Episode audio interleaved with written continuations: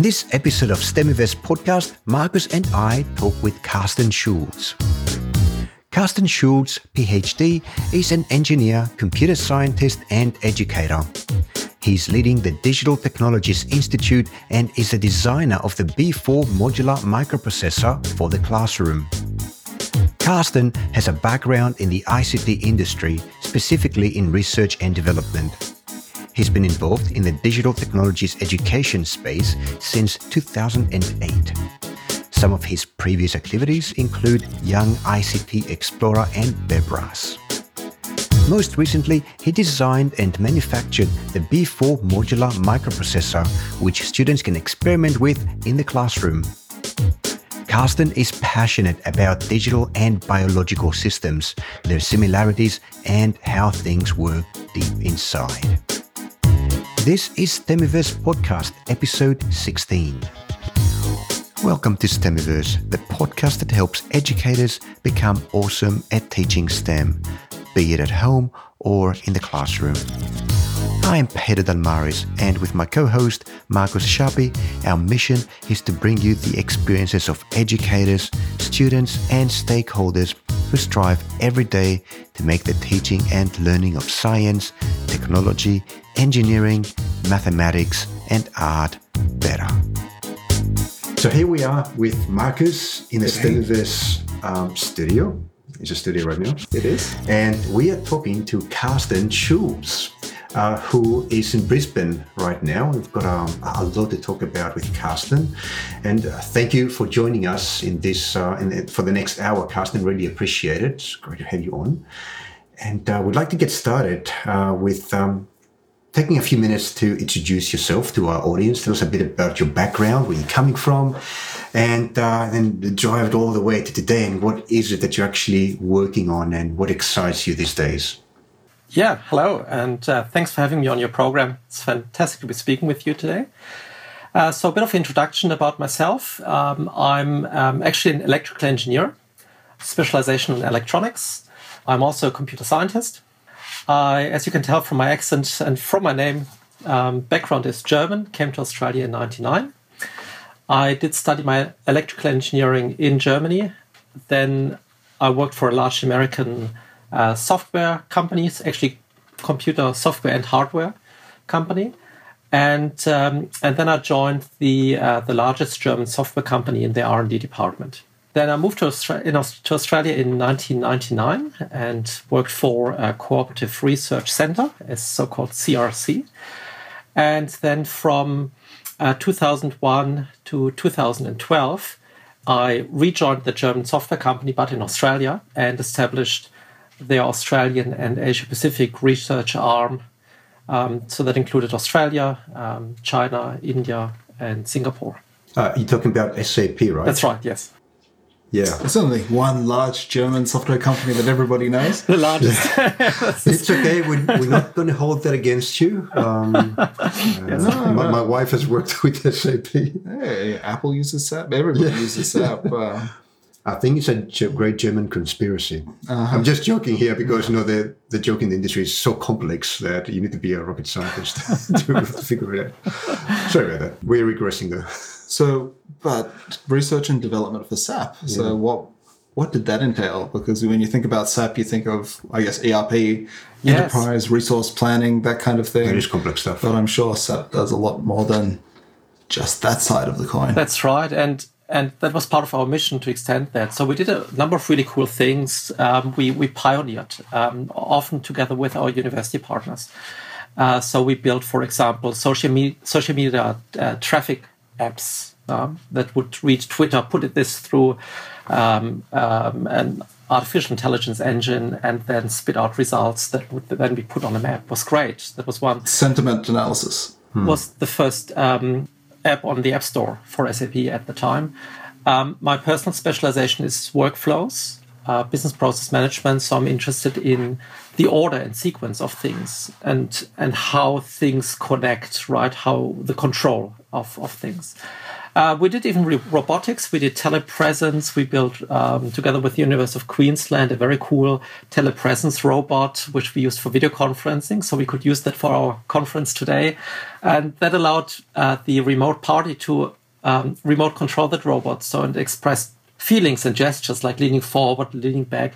You could actually shake the your screen left and right. So if you were not agreeing with what was being said, you could shake your head, right? And then this remote robot would would shake its head as well. It was pretty nice.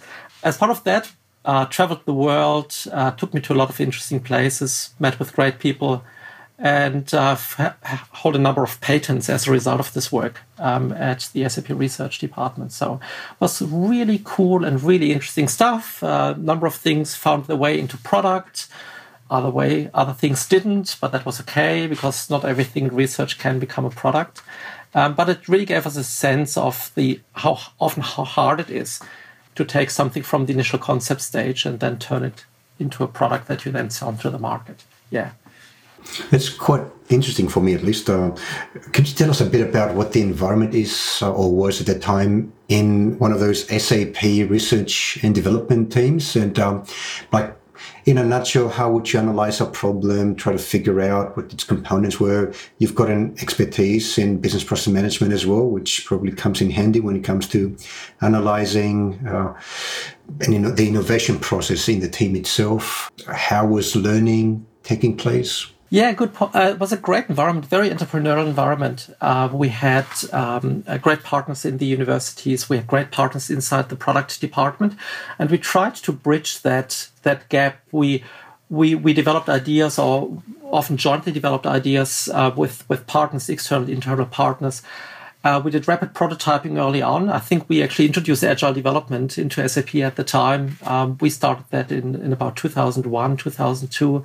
We had a great team of engineers that we worked with. So the researcher would formulate ideas, develop them with the engineer, would turn them into code, iterate around that, involve the universities, involve the product department, and then bring this to an, a proof of concept for which we would then make the decision of how we want to go forward with that um, within the existing SAP technology stack at the time. So, a very, very entrepreneurial, engaging, always learning environment, um, meeting with great people who have great ideas and trying to put these ideas, making them happen.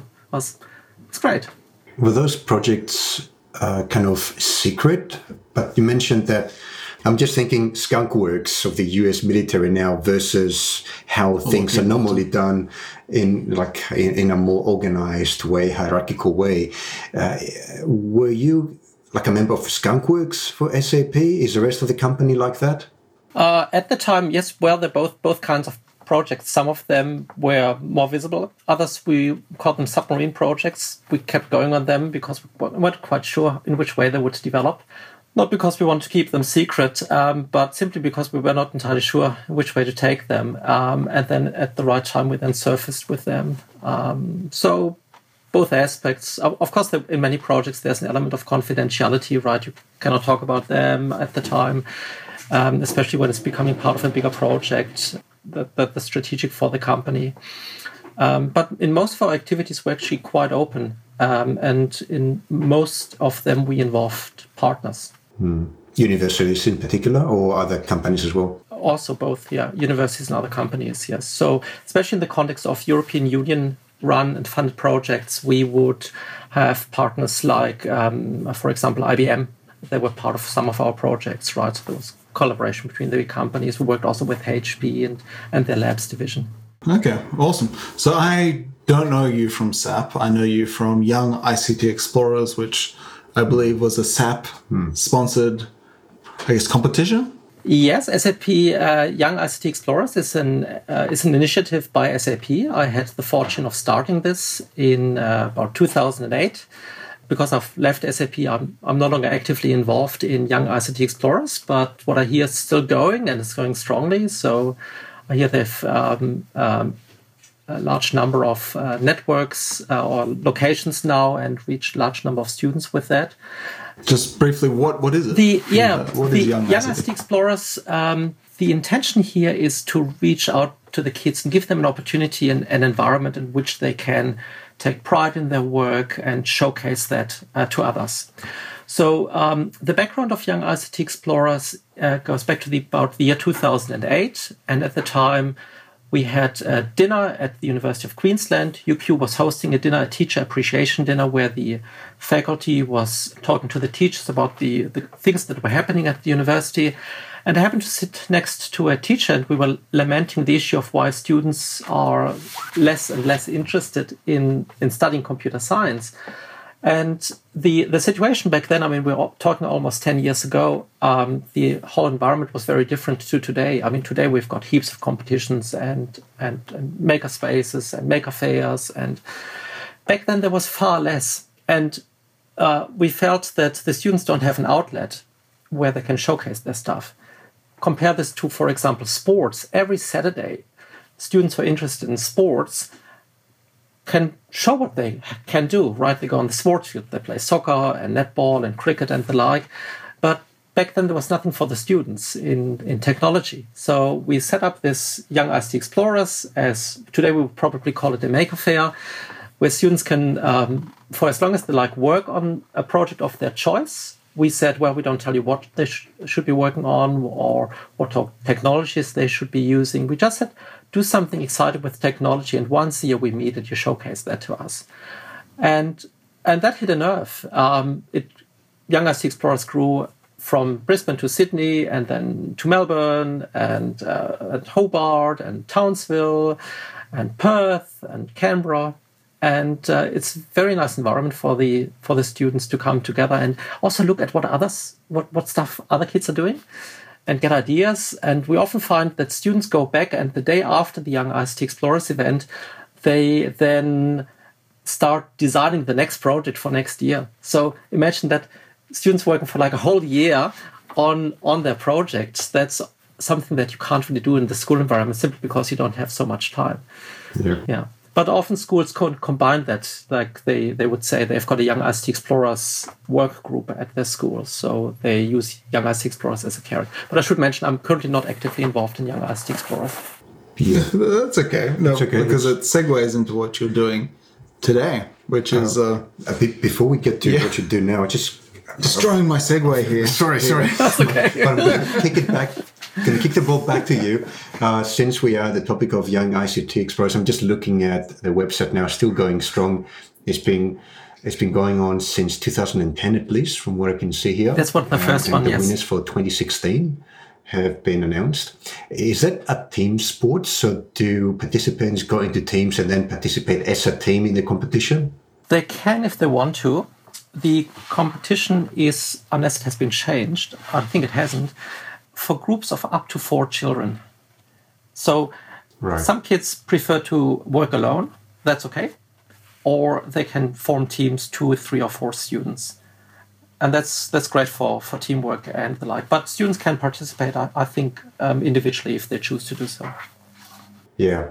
So uh, I can see here that one team member has to attend a judging event. So you have rules, judges uh, will look at the various aspects of the um, whatever is it that the team has put together and made, and then there's criteria to choose which one is the winner, right? Yeah, like like um, innovation, innovation, for example, how innovative is the idea, um, how difficult is the problem, and how well was it executed and how well, very importantly, how well it's documented and presented, right? Right. Yeah, because you need to support your work by submitting uh, documentation in various files. There's documentation, there's video you can put in. Um, iWorks here, PPP. presentation files, etc.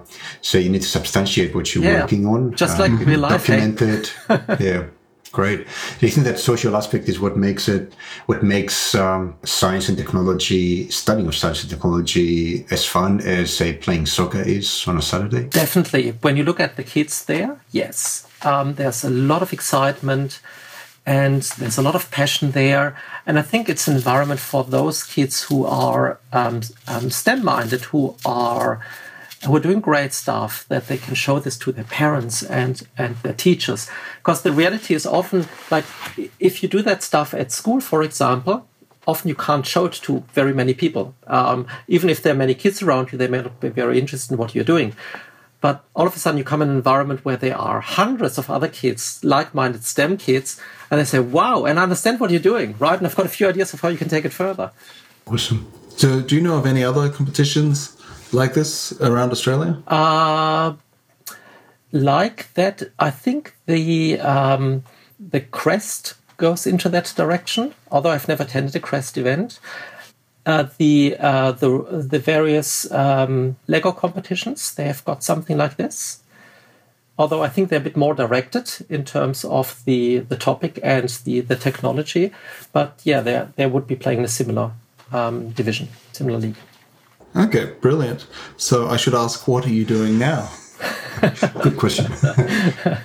okay, so at the moment, um, I, I, now run um, a company um, that's it's called the Digital Technologies Institute, and um, the focus of the company is to help teachers um, get a really solid grip on computer science, because the reality is the foundations haven't changed that much. Um, even in the last 45 years, there's of course a lot of changes on the surface and tools and apps and terminology, but the underlying foundations today are very much the same as they were, let's say, in the 1960s. Yes, computers have become smaller, which is great. So we can now carry them in our pockets rather than Cheap. cheaper. Yes. Um, but when we teach it to our kids, I think it's very important that we understand the foundations because then th- that we really future proof ourselves by, by knowing the foundations, what's happening under the hood. And that's what I'm, I'm interested in exploring and conveying to the teachers through the Digital Technologies Institute. So, how do you do this? Yeah, um, look, we we started in the institute and looking at the foundation of the foundations, and that is the inside of a computer. Okay, so I often tell the kids, okay, who's or ask them who's got um, an electronic device, a phone, a tablet, or a laptop, or the like, and all the hands go up. Everyone says yes, have got that, and then ask them, okay, who of you has looked inside one of these devices? and that usually brings the number down to maybe 20%. 20% yeah, wow. Some of them have taken their own. Yeah, you think that's good. yeah, well, okay. it helps when your when your phone cracks and it splits open. yeah, yeah, by accident. and and given that that everything that we do, every mouse click, every keyboard stroke, every time we touch the touch screen, that goes through the processor. So I was really interested in exploring in how can we make that visible because that is the central part of the computer. This is where everything um, is is happening. All the action is whether in in, in the laptop, in an, in a phone, in an iOS device. Um, but we know so little about inside the microprocessor. So the thing that really annoyed me is I studied both electrical engineering and computer science, and I felt I knew too little about this device and then I, because at university we we talk about logic chips, and we do AND logic and the likes. Fantastic. And then the next step is, hey, here's a processor, and now here's the assembler. And at no point was there a transition of how we now turn the logic chips into a machine that actually can add and subtract, and which can store information and retrieve it. I was always interested in how the immaterial becomes material, like when I press a key on my keyboard, right? how this then turns into some action that, for example, then a, a, motor gets activated, which then closes a valve in a machine which sits on the other side of the planet. We do have the technology, but I felt I never really properly understood it.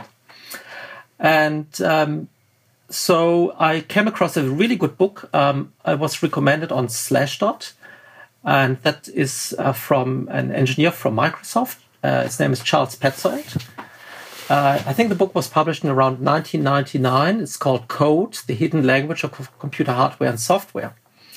So I downloaded. Is it code? It's Sorry. code, just C-D. code. Yeah, code, C O D E. Yep.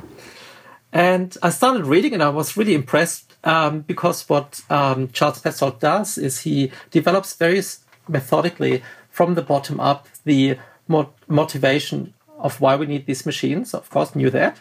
Um, but then also how you take these little switches together. And back then, and he says, look, we could have done this with relays in the 1850s, 1860s. Nobody made the connection back then. Um, but he then connects these relays in certain ways, and we end up with an adder and maybe a um, bit of memory, and then we connect them in certain ways, and in the end, we've got a computer. And as I was reading the book, being being an engineer, I had the technology here. I had breadboards and I had logic chips, so I started plugging these things together. Okay, and um, so as I went through the chapters, I built my little thing computer, and eventually I ended up with a big breadboard, a bit bigger than an A4 uh, sheet of paper, convoluted with wires, but I had a computer. I had built my first computer. And I was really proud.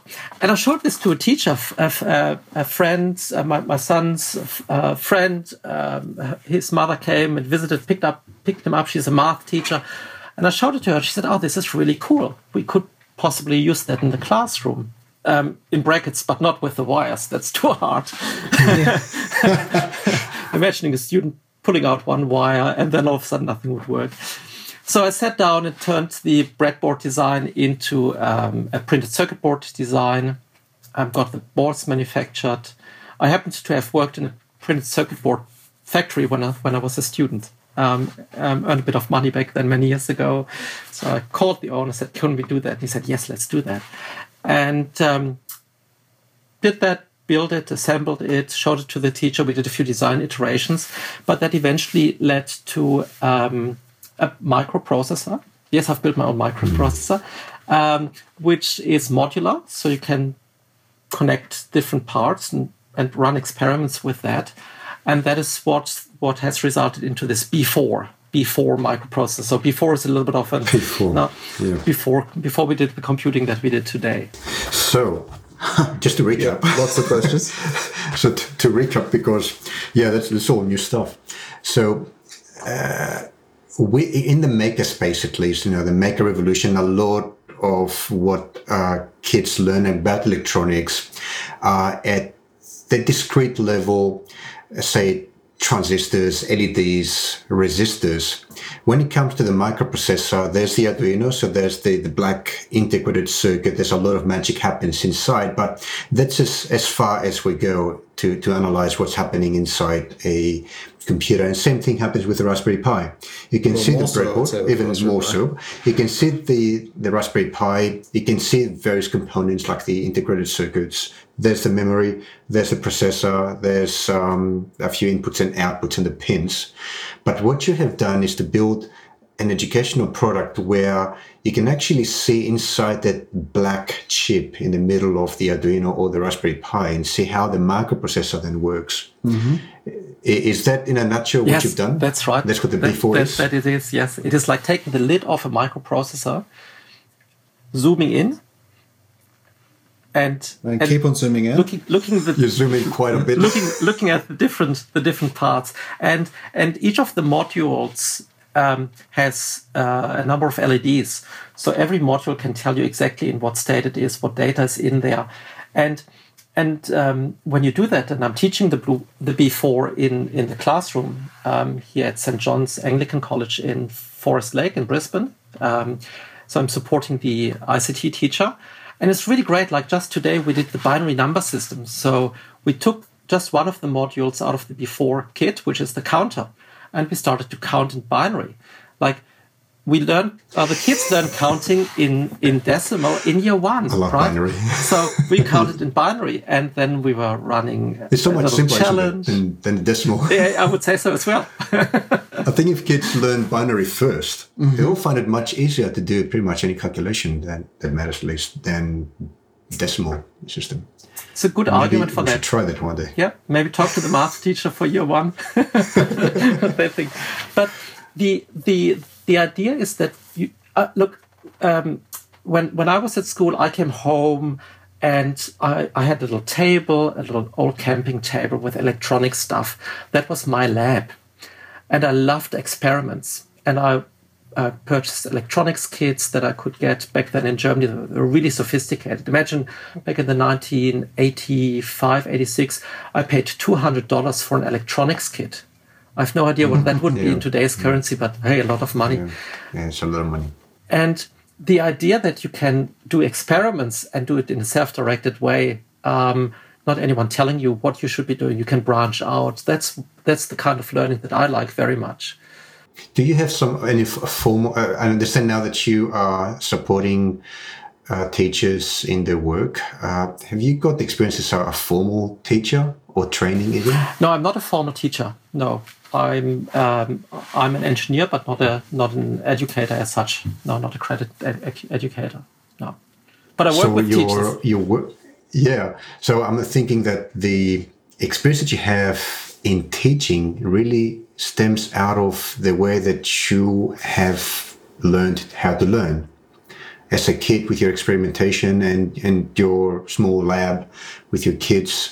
And then today we're now taking a problem and figuring out how to solve it and, and build a microprocessor on a breadboard essentially. And is that what what informs you in the way that you teach today? Um, yes, I think it does. Um, also, an experience that I had in year nine. Um, I was a look. If you look at my school career, I was a brilliant student in primary school. Okay, and then in, me too. and then best student in year four. Um, then in, in in my state in Germany, um, we transitioned into high school in year five. So I didn't have to learn much in primary school.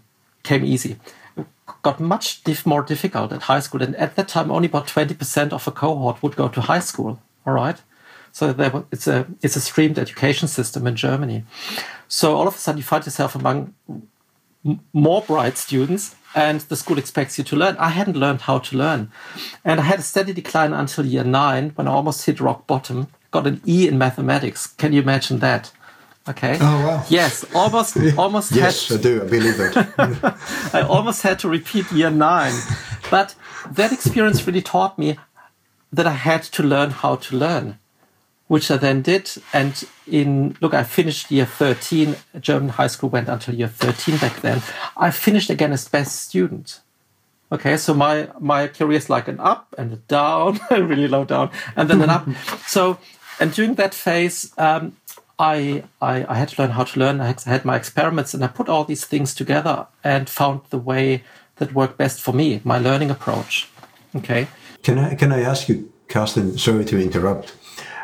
Uh, what what triggered, if you remember, because I, it's been a long time, but if you remember, what triggered those ups and then those downs? So, what was happening in your mind or in your environment when your learning was going up like a rocket, and then what was happening when the opposite was taking place? Foundations. Was was it people? Was it environment? Was it you know, family perhaps? Problems that you had to deal with? Oh, look, um, when you're about in year eight and year nine and you're in the middle of puberty, there are many things that you are not interested in, right? Yes. and other things you're more interested in. But um, what was always odd, like I was very good in physics but at the same time, I was poor in mathematics. And the school looked at this thinking, how can that be? How can you be brilliant at one and poor at one, the other? It turned out I was lacking the foundations in mathematics. Uh, uh, mathematics is one of the fields where you always have to stay on the ball because every year something new is being added to the stack. And if you're lacking um, the lower la- layers, then it's really difficult to make connections on the upper layers. So I had to go back and relearn some of the lower layers. Did you do that on your own, or did you have some? I had some help from teachers. My parents helped me with a tutor, and then we established we established the foundations, and then also we looked at what are my learning styles, what's the best way to learn, and you would be surprised. There's a lot of things that you need to memorize in mathematics. Mathematics is about logic, but not just.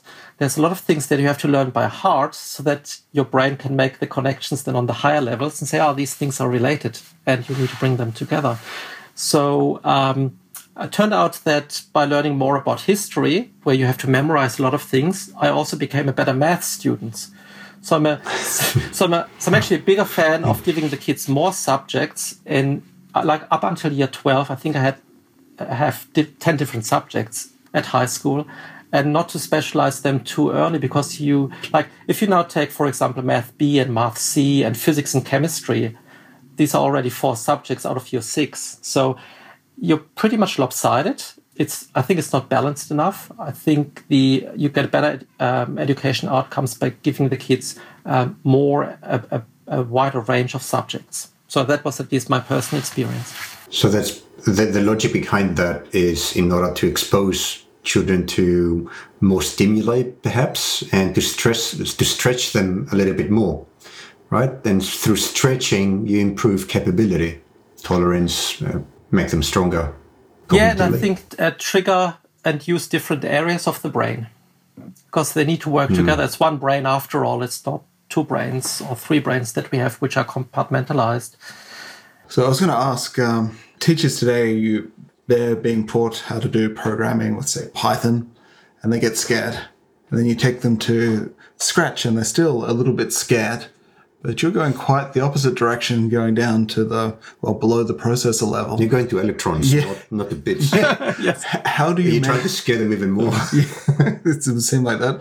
How do you make this approachable for the teachers? How do you present it in such a way that they don't get scared? Mm-hmm. Okay. So my, my core assumption is that over the last uh, 10, 20 years, uh, we've added several layers upon layers upon layers in computer science. Um, that means that when you work in an environment which have, has a very nice, beautiful integrated IDE, you do things, but you don't really know what is happening inside the machine, which means that your learning experience is somehow limited it's it's a little bit like in mathematics, right? If you do everything in the calculator and you don't solve any quadratic equation in calculus, then well, you never really understand how it works. So I think there's an argument for removing some of these layers and going back to the basics. And even if that means that it is less, less colorful and and and less interactive, click and drag and drop. So by doing actually a little bit less, but doing this closer to the um, to the source, the learning experience is actually higher. And you can also trace problems much better. I mean, I've, I've done visual programming in, in different languages. When everything goes right, it's fantastic. But if something goes wrong, you never know where the error really is, isn't it? Yeah. Yep. So how, how are the, the children that you are instructing uh, in Brisbane, um, how they're handling the the electrons and having basically to work in a bare bones system. No Scratch. Not Scratch. Uh, just buttons. brilliantly. Uh, just, um, I mean, uh, last month we concluded the first six months of teaching um, computer design um, at the local school here in, in Brisbane, St. John's Anglican College, um, that I mentioned. And the kids have been responding amazingly. Uh, look, we've been doing things, and the kids followed really well. Binary counting, we did addition, we did subtraction, doing subtraction by uh, adding the um, binary um, inverse of the number. We learned about data storage and retrieval.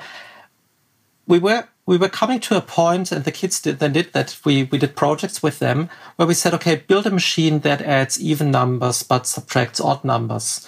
Uh, build a machine that adds an arbitrary number of numbers. Um, build a machine that just adds three numbers.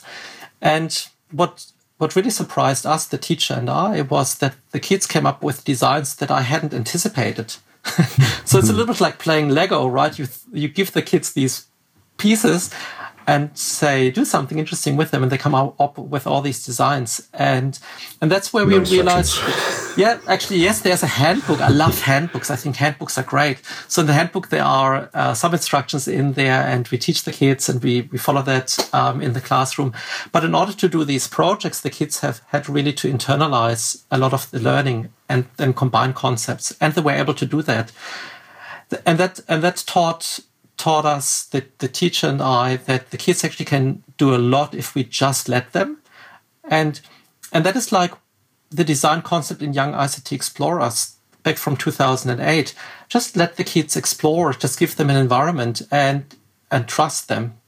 so the lack of graphical point and click interface, did, did, did it have any effect, negative or positive, in in your experience? Uh, kids not not having something to click on. Surprise! well, I gave them buttons to click on. So the B4 the B4 is designed interactively. It has buttons. It has dials. Um, there's there are modules in the B4. It's a variable. I can give the kids a variable to touch. So not an abstract concept in on a computer screen, but I can give the child a variable in their hand and they can turn the dial and set the value of the variable. Because a variable is a hard concept for students to grasp, especially around the year seven and eight. But if you can touch it, it becomes much more real. So all that is implemented in a physical format and we'll include pictures as well in, in the show notes. But uh, just to describe now, it's, it's a physical product. It's composed of various LED displays. Uh, there are various microchips that can implement memories, I suppose, or logic gates. There are input components, so buttons and dials. Mm-hmm and uh, and it's a modular device, as you said, so you can plug various components into this processor, and then the the children can use all these facilities to solve a problem, such as figure out how to get this thing to add two binary numbers together or to subtract and so on. Yes, it's a physical product. That's yes. Yeah. Yeah. Tactile and interactive. Yes. It gets there comes the point where we connect it then to the laptop when we program it there it's connected to the Arduino IDE, so you can write code in the Arduino environment and then upload it to the B4. And there's a little component, a bootloader. I call it a hacking device because I also use it for cybersecurity kind of related tasks. So it can temporarily take control of the rest of the machine. And with that, the students learn also how, how to do a bit of cybersecurity if they are if they're interested and if they want to. So it opens up quite a few opportunities. Like, what do you mean by that? Like, uh, could you give us an example of the cybersecurity? Yeah. Okay. So, uh, so for example, one of the current approaches that recently was discussed on IEEE is that if you're a hacker, you can hack into the sensor network, like the IoT network of a company, and if you manage to change the sensor readings so that what gets reported to the central decision system is is somehow flawed, then the central server will take uh, make make incorrect decisions, right? So it will, let's say, close a valve instead of opening it further. It's like the Stuxnet approach to, to some extent. Just for our audience, can you explain what Stuxnet oh, was? dear. I'm not sure. Is the, is the CIA listening? Okay. So Stuxnet. It's uh, encrypted. Our episodes are encrypted. so, so Stuxnet was, was reported to be, and I'm just basing this on, on publicly available information. So I've got no deeper insights than that. Um, uh, we, we believe you. And a virus that was infiltrated into the Iranian um, nuclear program to uh, damage the centrifuges that would produce the enriched uranium. And uh, what has been reported is that the virus changed the RPMs of the centrifuges so that they would break, whereas the, the monitor and control system still believed that the centrifuges were working within normal parameters. Yep. So that's cybersecurity and, and how you can tamper with sensors and you know control systems. Okay, so yeah, sorry, keep on going. Um, so you're getting the kids to do that now. So the the thing this this automatic programmer is is a tool designed to during the programming phase of the B4 take control of some components so that they don't interfere with the programming phase. But as they as they do that, you could actually say, okay, how do we now influence the what the processor does? And for example, that two plus two is no longer four but five. What would be the consequence of that? So it's more an opportunity for the students to think about this than actually do real hacking. I mean, we don't want to educate them to bring down the the cybersecurity um, network of Australia. Um, but I think by being aware of these attack vectors, um, we are educating the future generation to take countermeasures in their design of software later. Just, wow. a, just the awareness aspect of this is important, right? We depend so much on technology, our phones, mm. computers, emails. So being aware, Facebook, being aware of all these parameters uh, of what our data or how our data can be tampered with. Mm. Tampered, yeah. Tampered with. Uh, that's that's important on its own. Yeah, it's a, a, lot deeper than I thought you were going to go. I thought you were going to say, "Oh, random number generator."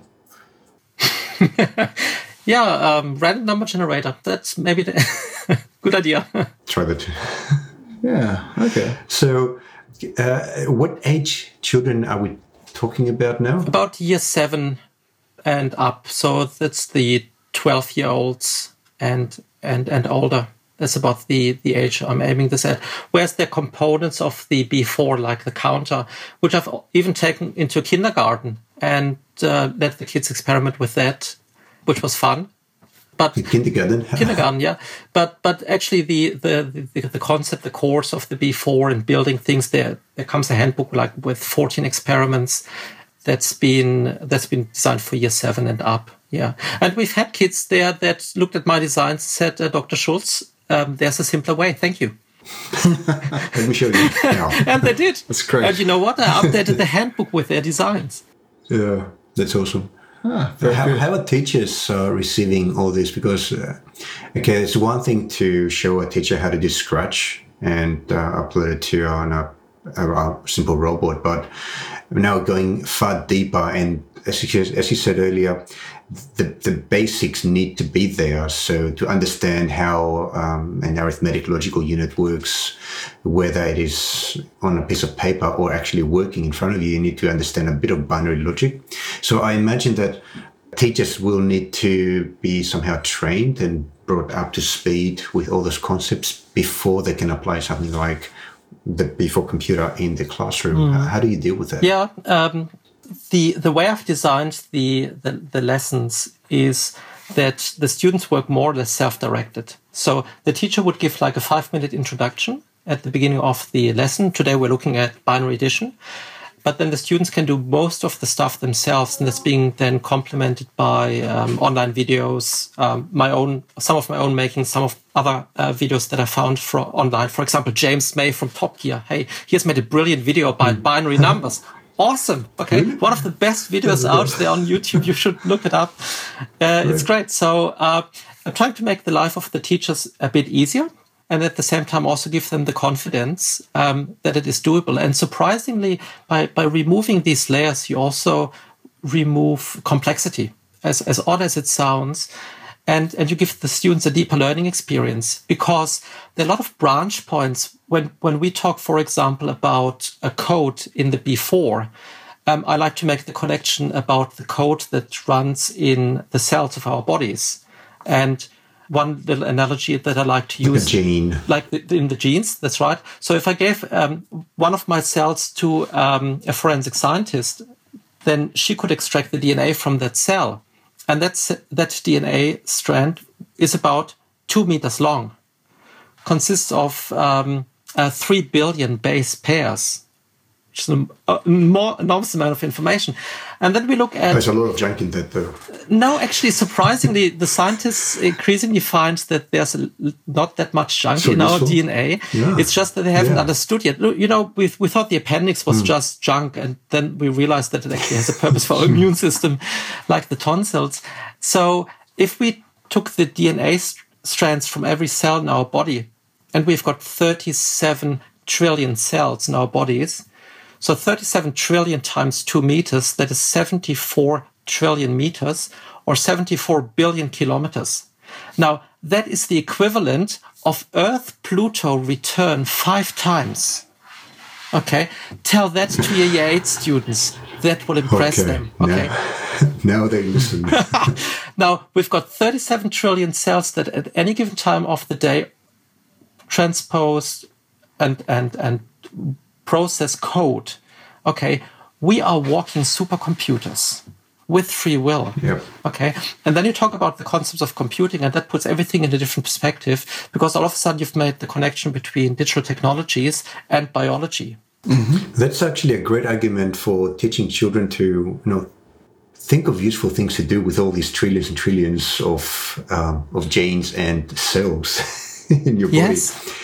It's like it really puts everything in perspective. And there are now great videos that you can find on YouTube about the little molecular machines that work inside of our cells that that transport things um, from A to B, or that copy DNA. These these little copy shops, they're machines in themselves, and the information to build these machines is stored in the DNA that they copy. So let's talk about a chicken and egg problem. You've got the, a, a, lot of them inside inside of our cells, but it gets the kids. Evolution. It gets the kids to think about that and and say, okay, but biological life is also is also not about computer science. It is information management, and we carry a lot of information inside us. So, in that way, you bring up an analogy between. Uh, biology, our own bodies, and how this device on the table with the flashing lights relate to each other.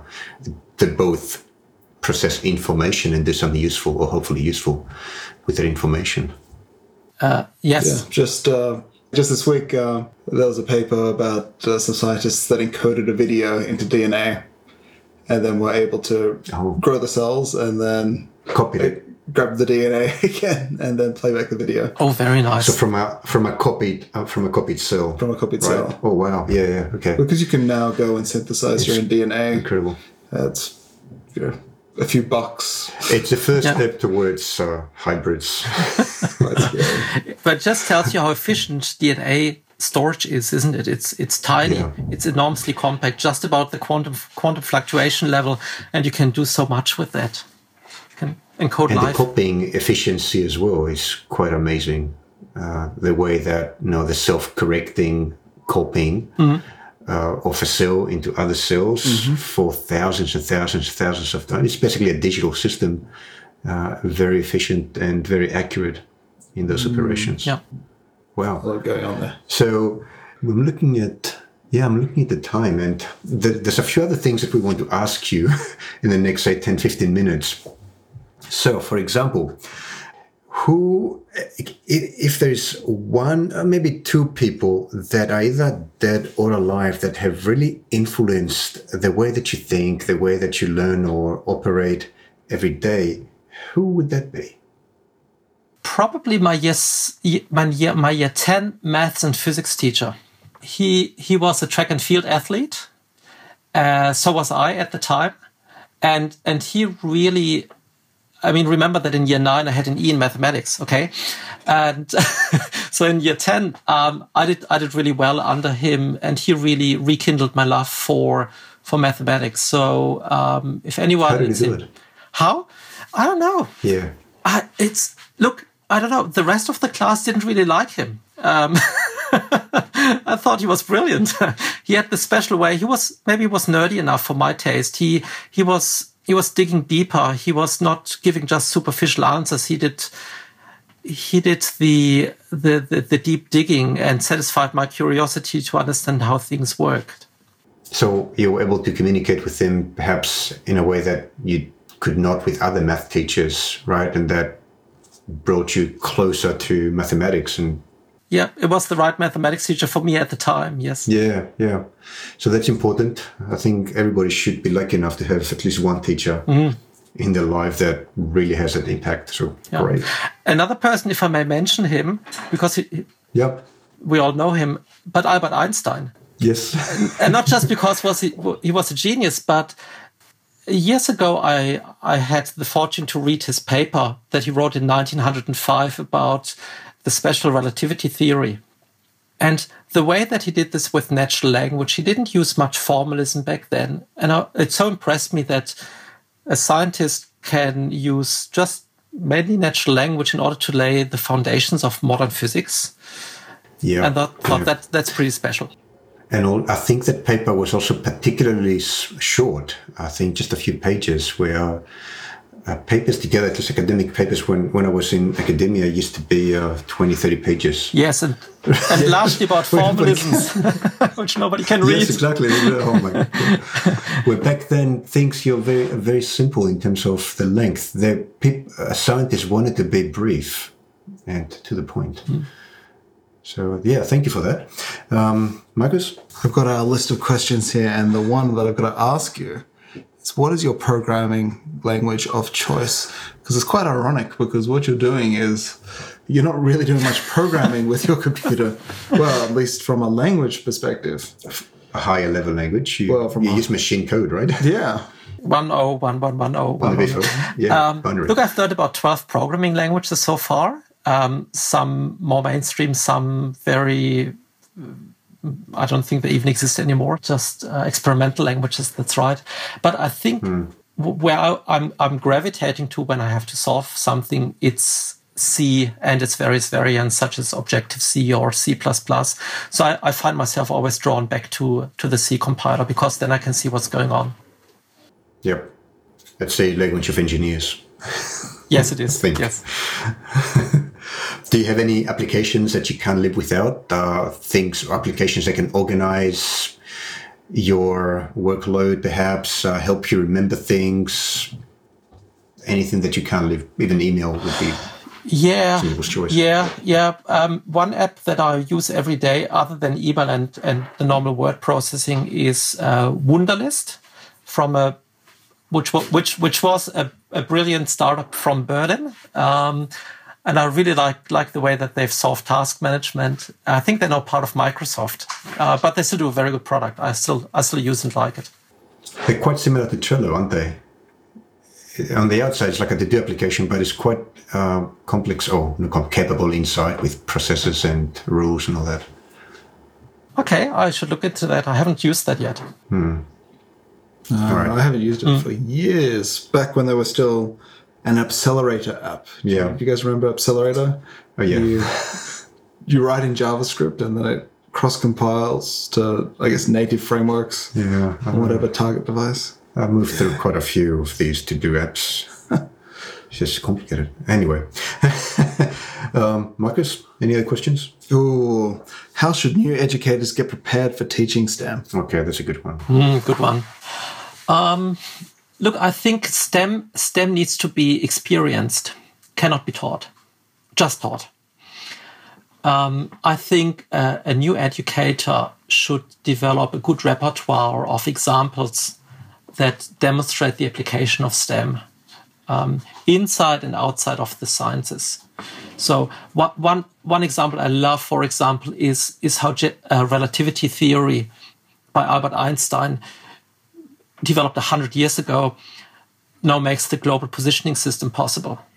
I think that's that's the kind of example where it says, wow, somebody had has done something, had no idea about its application at the time, but powered through and now it's it's absolutely necessary. We all use it in our smartphones. We all have GPS chips there. So kind of these examples, they are I, I like them. Or that's great. Yeah. So experience, I think uh, that's quite profound. Got to experience to know what it's like. Absolutely. So again, uh, learning through doing, it comes out. Um, great. I think uh, we'll stop about here, Karsten. So mm-hmm. I'd like to ask you, just to leave, uh, to, to stop the discussion here, if people that are listening to this podcast would like to get in touch with you and discuss any of the topics that we uh, that you mentioned, and uh, I think the B4 Computer is a great thing to talk with you mm-hmm. about. How do they get in touch with you? Uh, they can send me email or contact me on Twitter. Uh, they can find me on on um, on Google. Uh, just type in Karsten Schulz or Digital Technologies Institute. My Twitter handle is KK Schulz, no T, K K S C H U L Z and uh, maybe you put my email address on your on your podcast sure. um, website. So I'm very much looking forward to um, getting feedback and comments and thoughts. Do you deliver workshops um, physically or online? If people would like to, um, you know, participate in one of those workshops and find out about your B4 Computer? Sure, absolutely. Yeah, they just contact me for that. Great. Yeah, do that. Awesome. Okay, great. Well, thank you very much, Karsten. Really enjoyed the conversation and uh, actually looking forward to have a look at your computer. I think uh, next time I'm in in Brisbane, I'll, I'll look you up. yes, thank you so much, Peter and Marcus. It's been great speaking with you, and thanks again for having me. That's all for this episode. If you have any questions or suggestions, please send them to our email address, questions at stemiverse.com, and we'd be happy to answer them.